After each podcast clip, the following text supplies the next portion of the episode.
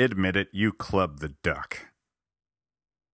My living room is approaching some sort of video game controller critical mass. A quick survey yielded the following intel. I have 12 standard controllers for various game systems, two plastic guitars, some plastic drums, not to be confused with my plastic bongos, a microphone, a variety of plastic shells for other controllers, and what is effectively a battery powered plastic wireless bathroom scale. Point is, if there were any more video game controllers in my living room, I could probably cook a turkey with their wireless transceivers. There's an event horizon on the uh, horizon from which no controllers can escape. Eventually, all video game controllers will find their way into my living room. All of them. Everywhere. My living room wasn't always like this. Growing up, I only had one game system at any given time.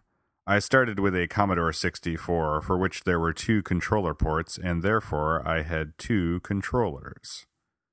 When I got a Nintendo for my birthday, it came with two controllers and a fake gun for shooting fake ducks.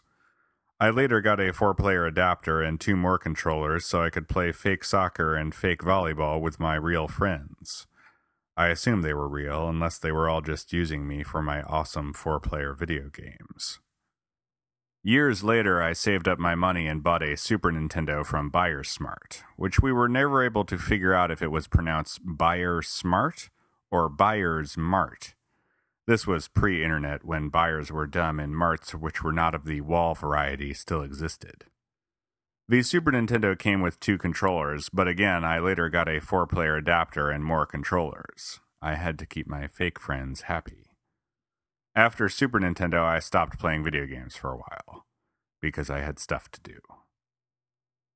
When I got back on the horse and or wagon, I had an actual job and therefore sufficient disposable income to invest in more than one game console. This is where things started to get out of hand. Multiple game systems meant multiple types of controllers. Multiple controllers meant the living room situation worsened at an exponential rate.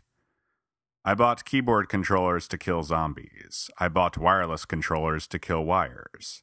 I bought bongo drums despite swearing to kill anyone I heard playing bongos after my sophomore year of college. I bought system link cables to Voltron systems up together.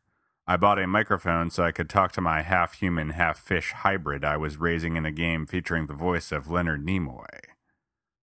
Aside. The half fish, half human hybrid game is a real thing.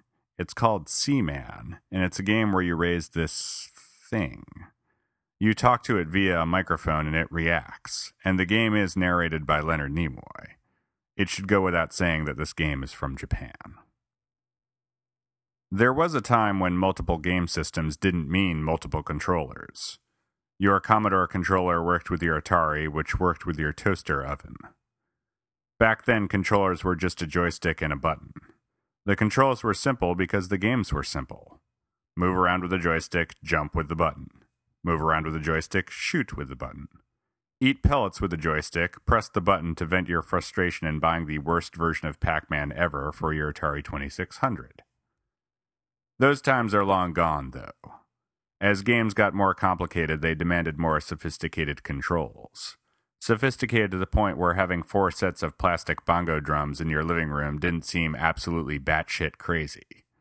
Which it is, for the record. It just didn't seem that way on the inside. I think the turning point was in 2005 when Guitar Hero came out. Before 2005, there had been light guns and dance mats and other genre specific controllers. But Guitar Hero's guitar was game specific. You couldn't save the princess with a guitar, and you couldn't kill ducks with one either. I mean, not fake ducks, anyway. You might be able to club a real duck to death with a fake plastic guitar, though. You know, in a pinch. Sort of a specific pinch, really. The one where you're forced to kill a duck and happen to have a fake plastic guitar on you. Deep within all of us lies a rock star, and Guitar Hero tapped into that. You might even say it struck a chord. Heyo, good night, folks. Equipped with a not quite full size plastic guitar controller, Guitar Hero instructed you to press play school colored buttons along with a beat of some pretty passable covers of some classic hits, making you feel like a rock star in the process.